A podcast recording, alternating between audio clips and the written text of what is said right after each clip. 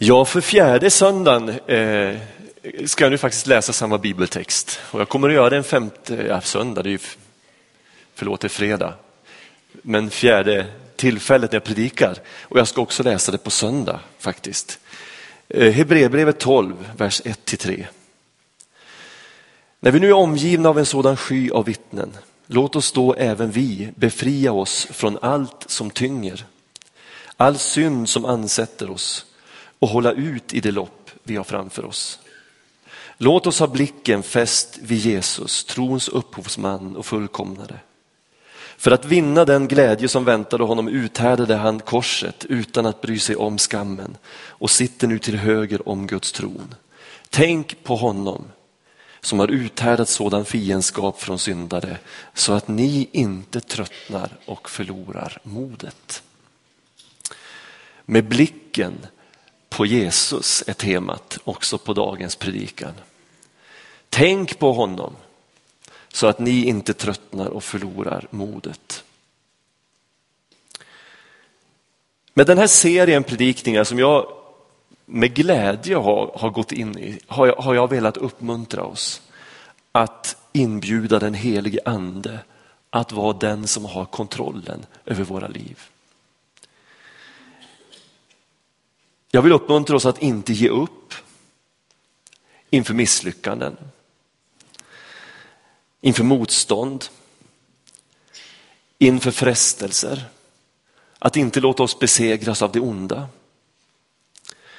Och jag har velat ingjuta mod och tro att det alltid finns en, en upphöjd väg.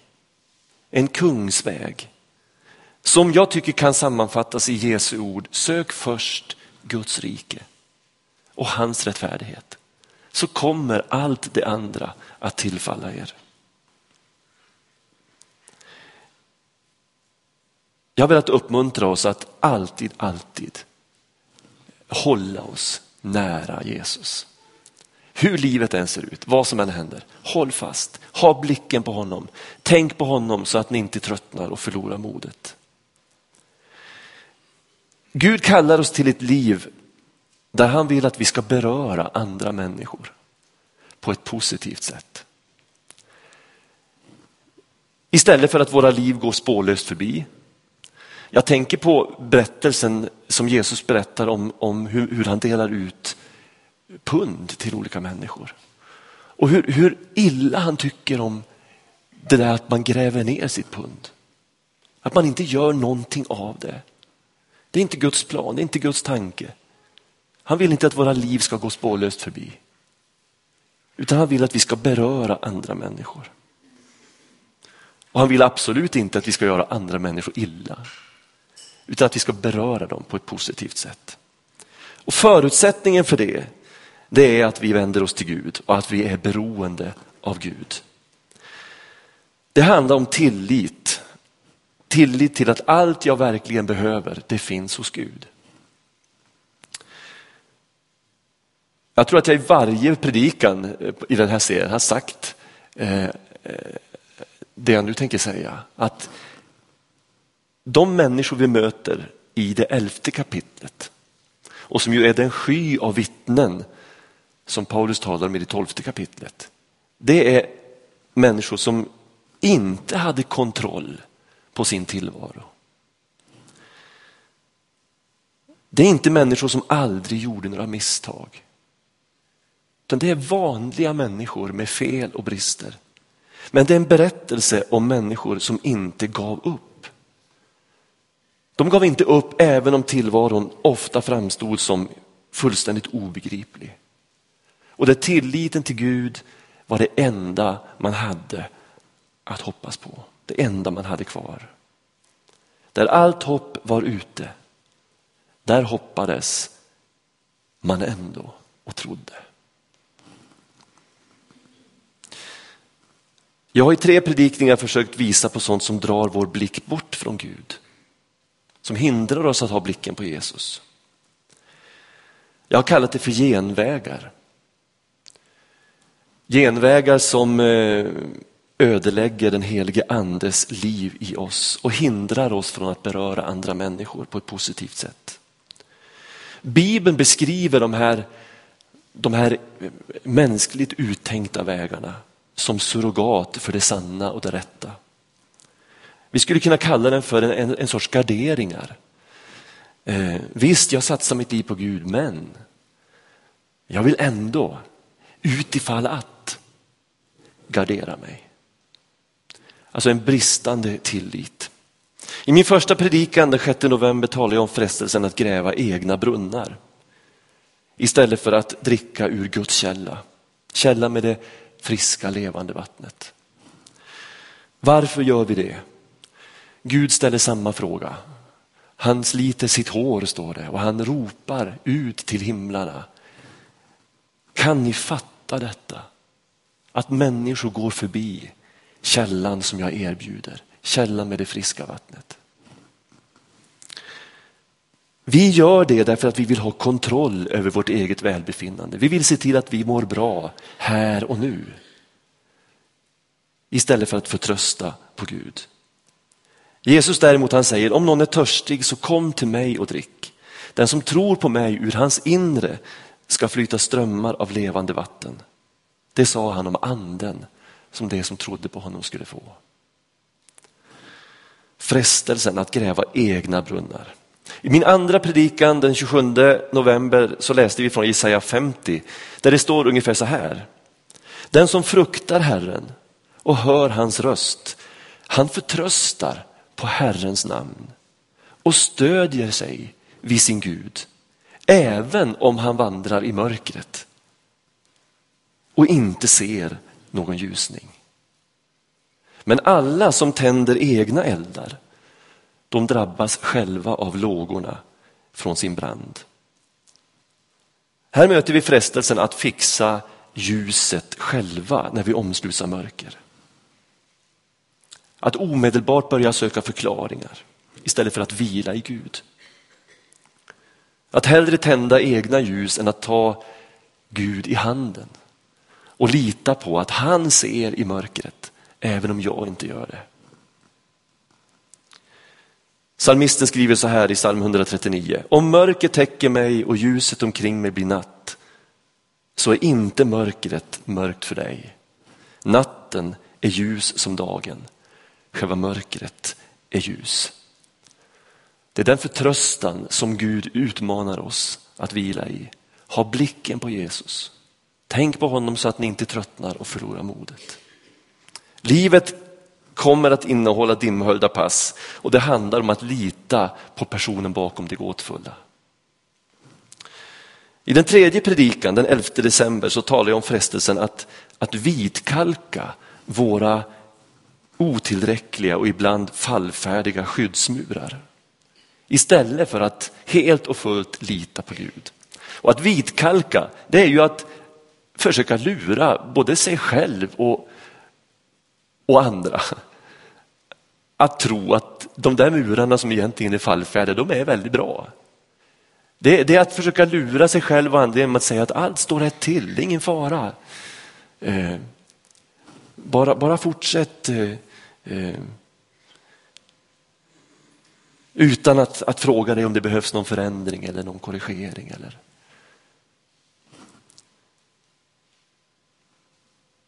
Det är så lätt att ovissheten inför allt som vi inte har kontroll över, och det är ju väldigt mycket, att det gör oss rädda. Och så söker vi garantier, vi söker experter, vi söker försäkringar, vi söker prognoser och så klämmer vi oss fast vid de här högst mänskliga eh, eh, skydden. Istället för att förtrösta på Gud.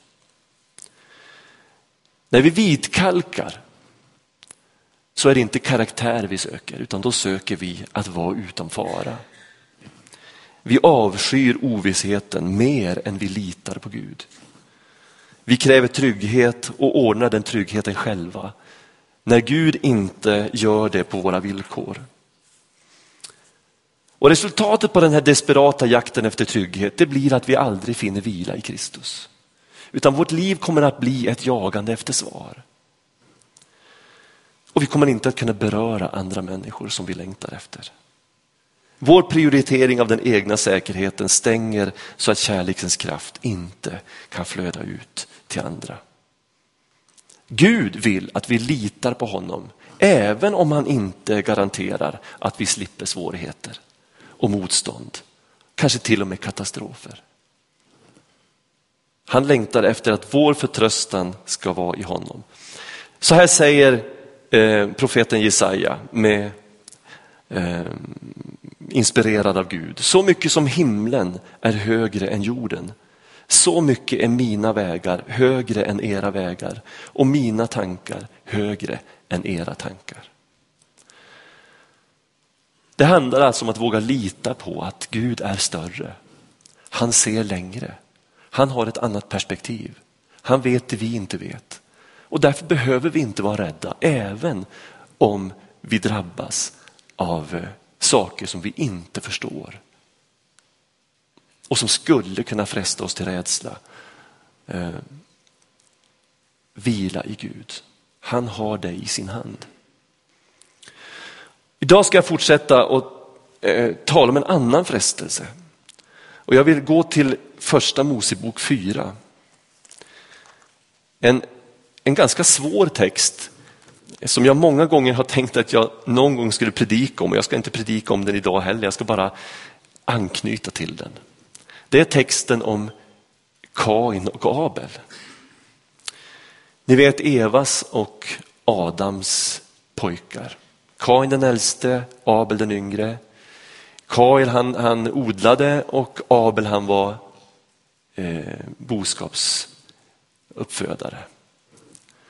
Och så offrar de och Abels offer tas emot av Gud men inte Kains. Och Kain han blir mörk i blicken. Och så slår han ihjäl sin bror. Och så blir det ett samtal där mellan Kain och Abel, mellan, Ab, mellan Kain och Gud.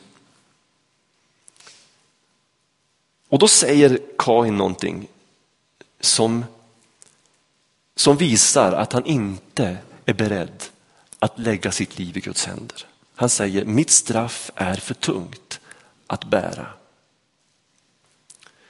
Alltså den tanke, den plan som Gud presenterade för Kain, den kunde Kain inte acceptera.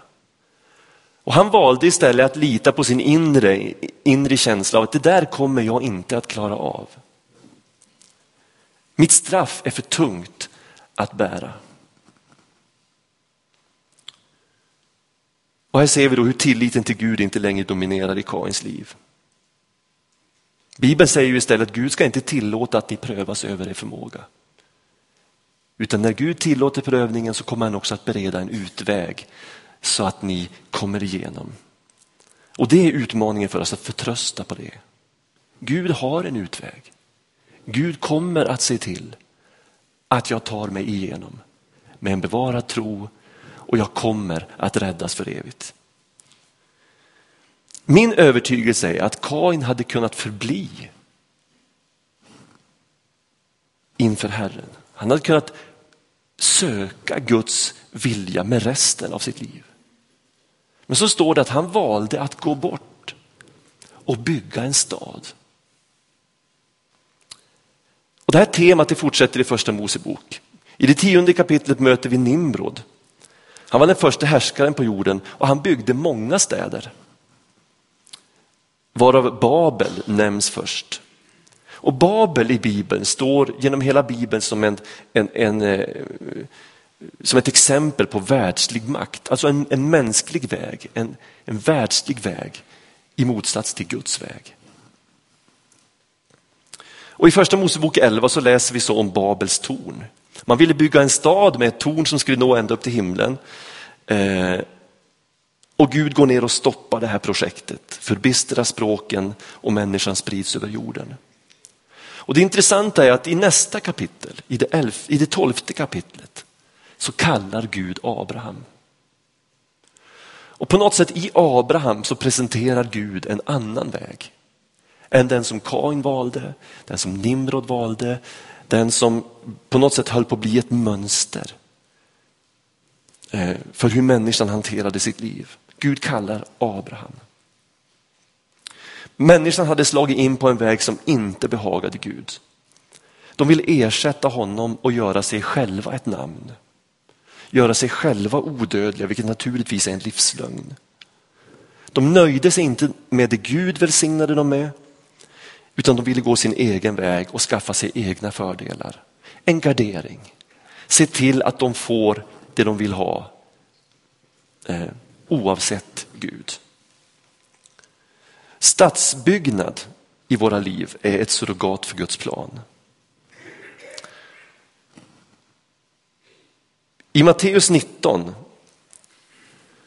möter Jesus en rik ung man som kommer till honom och frågar, hur ska jag få evigt liv? Och så vet ni som läser Bibeln vad som händer. Jesus han säger du ska hålla buden. Ja men de har jag hållit säger han. Fast Jesus har utelämnat två bud när han liksom räknar upp buden. Ger exempel på bud. Han har utelämnat kärleksbuden till Gud och till människan. Och så avslöjar den här mannen sig själv när Jesus säger gå och sälj allt vad du äger och ge det till de som behöver. Då står det att han går bedrövad bort. Han går tillbaks till sitt stadsbygge. Han är inte beredd att lita på att Gud ska ge honom det som han själv har försökt att införskaffa. Han vågar inte släppa taget. Utan han går bedrövad bort. Lärjungarna de börjar tveka under sin vandring med Jesus, de, här, de tolv. De, de eh, börjar tveka om de har gjort rätt, om de har satsat fel. Är vi idioter som följer Jesus? Vi har lämnat allt. Vi har ju ingen trygghet överhuvudtaget, utom hans löften om att vi ska få hundrafalt igen och ärva evigt liv. Kan vi lita på de löftena? Håller det verkligen att kasta sig ut på de löften Jesus ger? Släppa taget och låta honom ta kontrollen. Den här frågan ställer sig lärjungarna. Den frågan ställer sig också stadsbyggaren och han svarar någonstans inom sig själv. Nej, det kan man inte. Man kan inte lita helt på de löftena. Åtminstone visar stadsbyggarens liv och hur han planerar sin tillvaro att han inte fullt ut litar på Gud. Stadsbyggaren går alltid bedrövad bort. Jag tänkte på det när vi offrade här nu till församlingens ekonomi. Vi kan ju se tillbaks på ett välsignat år igen med, med stor generositet från många människor in i församlingens verksamhet. Vi skulle kunna offra mycket mer. Men låt mig ändå säga det att jag är tacksam och glad för att vi har en ekonomi som gör att vi kan bedriva den verksamhet som vi har. Men att ge sitt tionde, det är ett effektivt vapen mot stadsbyggaren i oss. Att ge och utveckla en generös livsstil banar väg för Guds liv in i oss och påminner oss om att den enda hållbara skatten, den finns hos Gud. Det finns inget annat liv som, är, som kan ersätta det. Utan överlåt det du har, det du äger till Gud och lita på att han kommer att förse dig med det du behöver. En förtröstan på att silvret och guldet är Guds. Ett oerhört starkt argument eh, för att offra. Ta död på stadsbyggaren i dig. Så här står det i psalm 37. Den, den rättfärdige är barmhärtig. Den rättfärdige är givmild. Herrens välsignade ska ärva landet. Herren gör en mans steg fasta och gläder sig över hans väg. Om han faller störtar han inte till marken för Herren håller honom i handen. Jag har aldrig sett den rättfärdige övergiven eller den rättfärdiges barn tigga om bröd. Han är alltid barmhärtig och villig att ge och hans barn är till välsignelse. En underbar bild av en efterföljare till Kristus. Han ger, han är generös, han litar på att Gud ska förse honom med det han behöver. Och han behöver inte bygga sitt eget namn, sina egna domäner, sitt eget, eh, Babels torn. Utan han litar på Gud. I Johannes 14 påminner Jesus lärjungarna om att han har byggt en boning åt dem i himlen. Ni ska inte vara rädda, säger han. Det är en boning som håller, säger han. Den finns där, den är beredd för er. Ni har ett rum i himlen, så frukta inte. Abraham, som jag nämnde tidigare, han är ett av de tydligaste exemplen på tro och tillit till Gud. Ska vi gå till Hebreerbrevet 11 och läsa några rader om Abraham. Från den åttonde versen.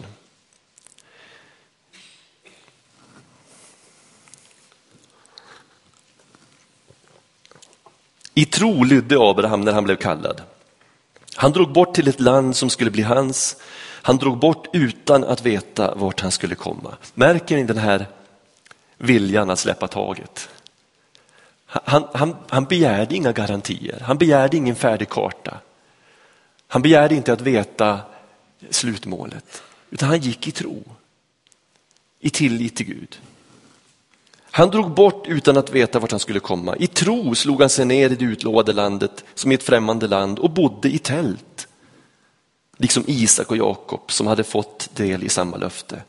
Ty han väntade på den stad med fast grund som Gud själv har planlagt och byggt.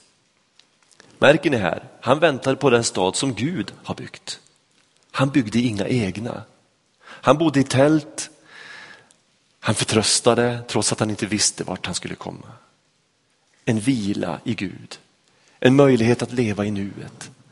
En möjlighet att beröra andra människor. Därför att fokus ligger på rätt ställe. I tro fick han kraft att avla en son fast han liksom Sara var överårig. Han litade på den som hade gett löftet.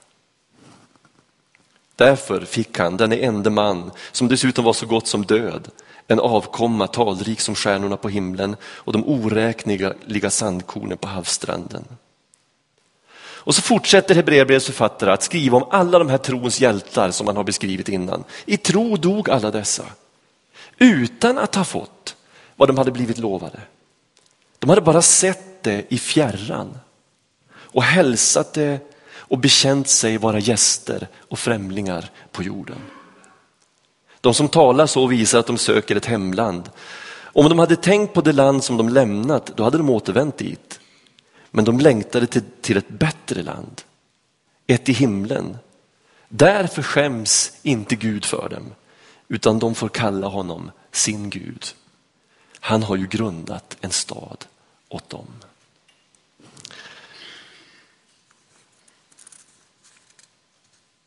Den här staden får vi en vision av i Uppenbarelseboken 21. Där det står om eh, att alla tårar ska torkas. Där ska inte finnas någon död, där ska inte finnas någon sorg eller klagan eller smärta. Och den som segrar ska vinna allt detta och jag ska vara hans Gud och han ska vara min son. Vad kan vi dra för slutsatser av det här? Var finns drivkraften till den här frestelsen? Egentligen tror jag att den, den, den i, i grunden är god. Ända sedan Edens lustgård stängde sina portar för människan så har vi drivits av en, en outsläcklig längtan tillbaks till Eden.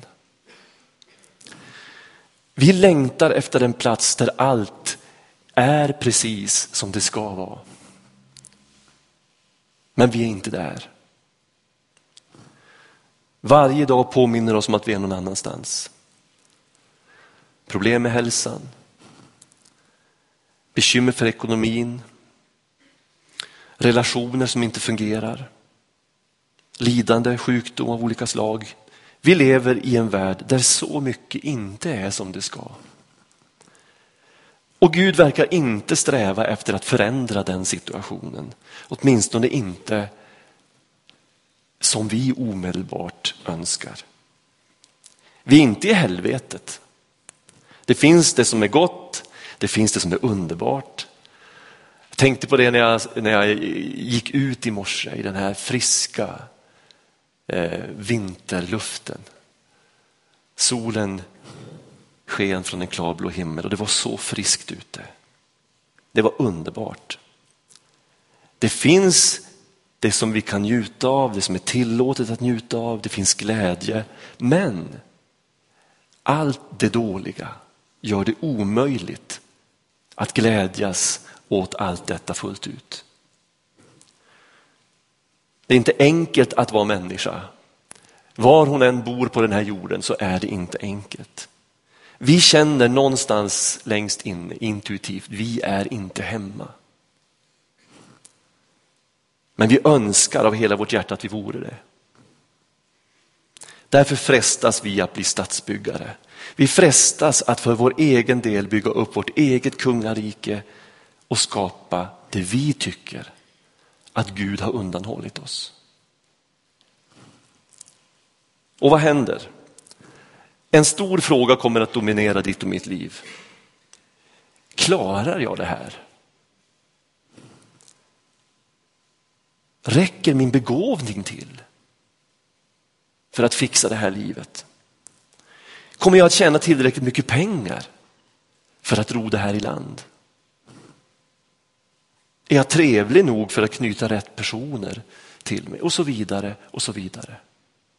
Vårt liv kommer att domineras av dessa ständiga tvivel, ständiga frågor.